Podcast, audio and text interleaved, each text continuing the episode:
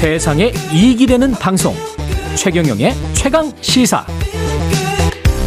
네, 설명이 필요 없는 분입니다. 한국 최초의 우주인 이소연 박사 스튜디오로 모셨습니다. 최근에 우주 비행 경험을 담은 에세이집 우주에서 기다릴게, 예, 관련 이야기를 좀 들어보겠습니다.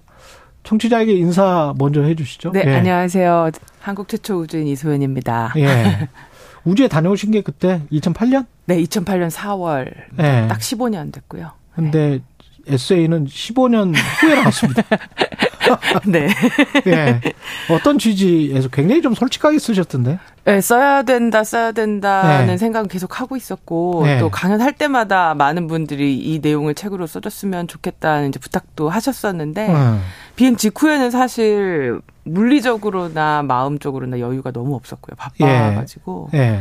그리고 좀 그 뒤에는 어디서부터 어떻게 이야기를 풀어가야 될지에 대한 게 너무 어려웠어요. 왜냐면, 이제 너무 낯설게 제가 한 얘기가 이상한 방향으로 흘러가는 경험들을 되게 많이 하다 두 번 보니까. 정도 있었죠. 네. 네. 그래서 이제 어떻게 써도 오해가 될 수 있을 것 같은 좀 두려움이 많이 있었던 것 같아요. 근데 그런 것과 관련해서도 책에 좀 솔직하게 쓰셨더라고요. 예. 예. 근데 이제 이번에는 좀 주변에서 많이 도와주셨어요. 그러니까.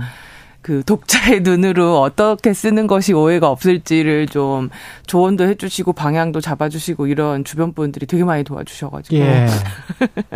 우주인 이소연은 이 책에 나와 있습니다만 어떻게 된 겁니까?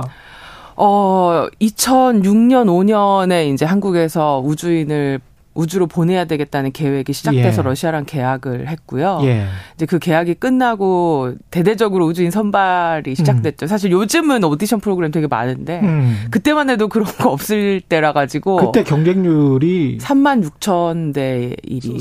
36,000대 1. 그래서 될 거라는 생각을 하고 지원하신 분들은 아마 거의 없었을 거예요. 예. 그냥 궁금하고 신기하고 예. 이런 마음이 더 컸던 것 같아요. 그리고 나서 뭐 혹독한 훈련을 받고. 네. 그리고 이제 우주로 2008년에 가신 거죠? 네, 4월 8일에 갔습니다. 아, 지금쯤이네. 네, 지금 15년 전 지금은 우주에 있었죠. 4월 8일부터 4월 19일까지 네. 있었으니까. 네. 15년 전에. 네. 4월 18일 날에는 우주에 있었네? 네, 내려올 준비하고 있었죠. 와. 짐 싸고 있었습니다. 그때 뭐 사진 같은 거 뭐 있으세요?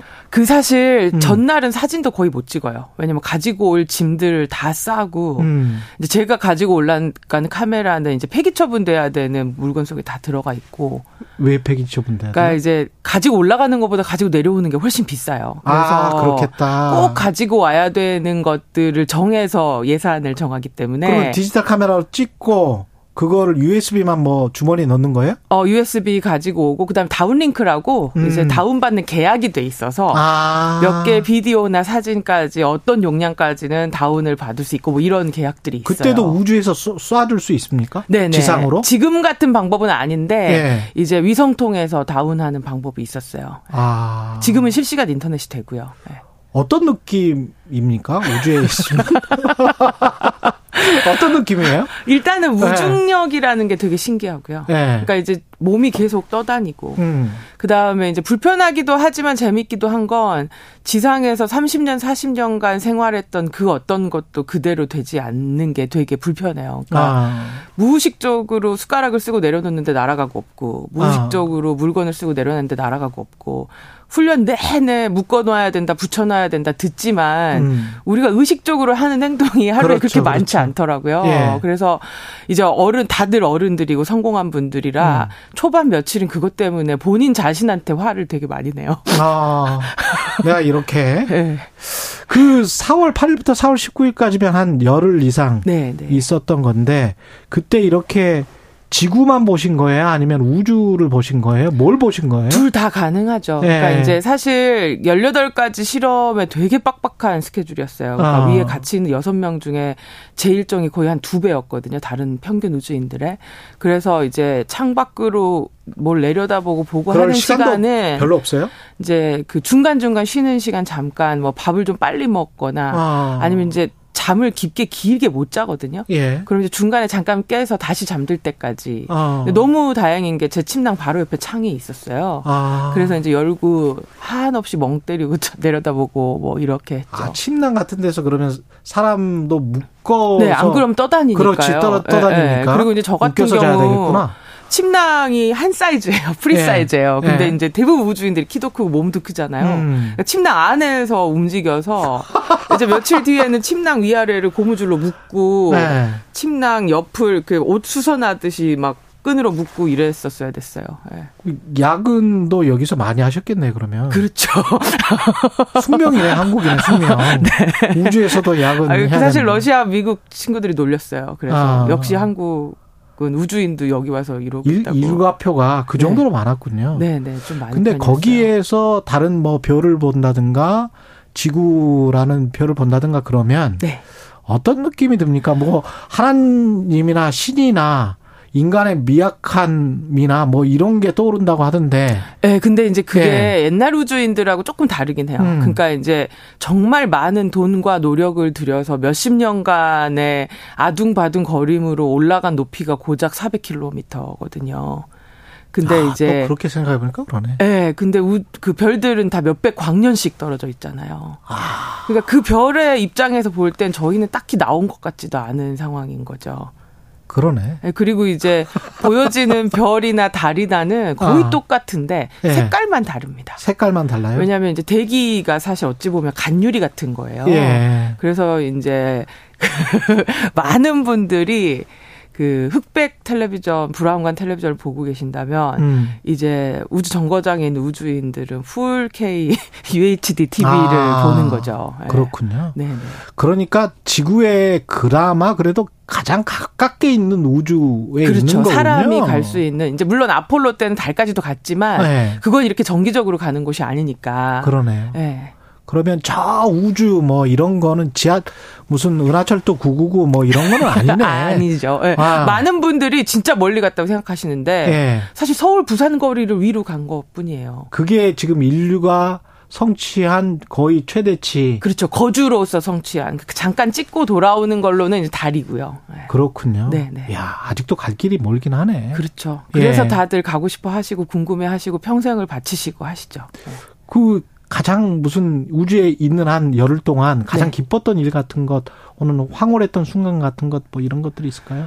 그 사실 이제 그 지구를 내려다 보는 순간순간들이 이제 황홀하고 한데 아무래도 한국 사람이잖아요. 그렇죠. 그러니까 이제 지도나 영상에서 보던 한반도의 모양을 제 눈으로 직접 위에서 내려다. 거기서 막 찾아봤어요? 아니 그냥 보입니다. 그냥 보여요? 저기 제주도구나. 아 그래요? 저기가 포항의 그 꼬리구나. 이게 보이고 이렇게 돌 텐데 그래도. 네, 근데 이제 사람 눈이라는 게 정말 엄청난 게 카메라로 찍으면 흐릿해지거든요. 근데 이제 사람 눈은 따라가면서 초점을 잡으니까. 그리고 이제 400km밖에 안 되다 보니까 제주도 상공 날 땐 서울이 안 보여요. 너무 가까워서. 그렇군요. 네, 그리고 이제 밤에는. 그 서울의 한강이 맨눈으로도 보여요. 그 불 켜진 것 때문에. 그다음에 이제 남북한 경계도 너무 뚜렷하게 보입니다. 왜냐면 이제 북한이 전기 시설이 안 돼 있어가지고 거기는 어둡고. 네, 남한의 전기가 가는 곳까지는 정말 밝고 그 뒤는 칠흑같이 어두워지거든요. 그렇군요. 그 이후에 이제 갔다 오신 다음에 그 최초의 우주인, 대한민국 최초의 우주인이라는 타이틀이 영광이지만. 좀 힘겨웠죠. 네, 그랬던 것 같아요. 그러니까 지원을 할 때는 그냥 우주에 가서 실험하고 오는 과학자만 생각했는데 이제 돌아와서 보니 우주인이 제가 생각했던 것과는 되게 많이 이제 다른 롤들과 그 기대들이 있어서 이제 그때만 해도 지금 생각하니까 29살 되게 어렸더라고요. 29살. 네, 그리고 이제 그때는 되게 유명한 연예인들이 조금 부럽기도 했던 게 그분들은 차근차근 준비를 하고 유명해지셨는데 저는 이제 러시아에 있다가 갑자기 돌아오니까 아이돌이 된 거지. 네, 네. 근데 이제 그게 되게 버거웠던 것 같아요. 그리고 이제 지금 같으면 이런 얘기를 하면 어떤 분들은 다른 방향으로 생각할 수도 있겠다라는 자기 검토를 하고 얘기를 하는데 그때는 대학원 학생에서 바로라서 이제 친구들하고 이야기하듯 이야기하다 보면 오해도 되게 많이 샀던 것 같고. 그래서 가짜뉴스 같은 경우도 뭐 있었잖아요. 미국 시민권을 얻었다. 뭐 먹튀다. 지금도 저희 남편은 먹튀라고 하면 뭔가를 먹었다는 얘기인데 나한테도 얘기 안 한 뭔가가 있냐고 물어볼 정도로 이제 그렇기도 하고. 근데 사실 요즘은 그래요. 그런 뉴스를 보는 제가 일반인이라면 충분히 오해할 수 있겠다는 느낌은 들어요. 근데 다만 잘 아시면서도 이제 그런 얘기를 쓰신 분들한테는 좀 서운하고 안타깝고 하죠. 네. BBS 지금 공부는 다 마치셨고요? 네. 2년 하러 갔다가 이제 남편을 만나는 통에 길어져서 사실 마친 지는 한참 됐고요. 아, 그렇군요. 네. 네. 꿈, 또 다른 꿈이 있습니까? 사실 이제 어릴 때는 막 길게 꿈도 꾸고 또 우주인이 되기까지 한 번도 뭔가를 계획해서 그 계획대로 됐던 적은 없었던 것 같아요. 우주인도 계획은 아니었기 때문에. 그래서 요즘은 그냥 매일 하루하루 최선을 다하고 저한테 사인받고 사진 찍고 싶어하는 친구들이 그런 과거의 우주인을 좋아했던 기억이 부끄럽지 않게 살고 싶고. 부끄럽지 않게. 네, 그다음에 요즘은 그냥 좀 더 나이를 먹어서 이제 인생을 돌아볼 때 한국 우주인으로 좀 자랑스러운 사람이 될 수 있었으면 좋겠다는 막연한 꿈은 있는 것 같아요. 네. 한 20초 남았는데요. 네. 우리나라 우주 산업은 창창합니까? 어떻게 저는 보세요? 그렇다고 생각해요. 특히 이제 요즘 젊은 친구들은 제가 그때에 비해서 너무나 다들 대단하고 그래서 그 친구들이 꿈을 펼 수 있는 바탕만 잘 만들어지면 무한한 가능성이 있다는 생각을 저도 하고 저랑 만나는 외국 전문가들도 많이 얘기하는 것 같은데. 예. 지금까지 이소연 박사였습니다. 고맙습니다. 감사합니다. 예. 4월 18일 화요일 KBS 1라디오 최경령의 최강시사였습니다. 고맙습니다.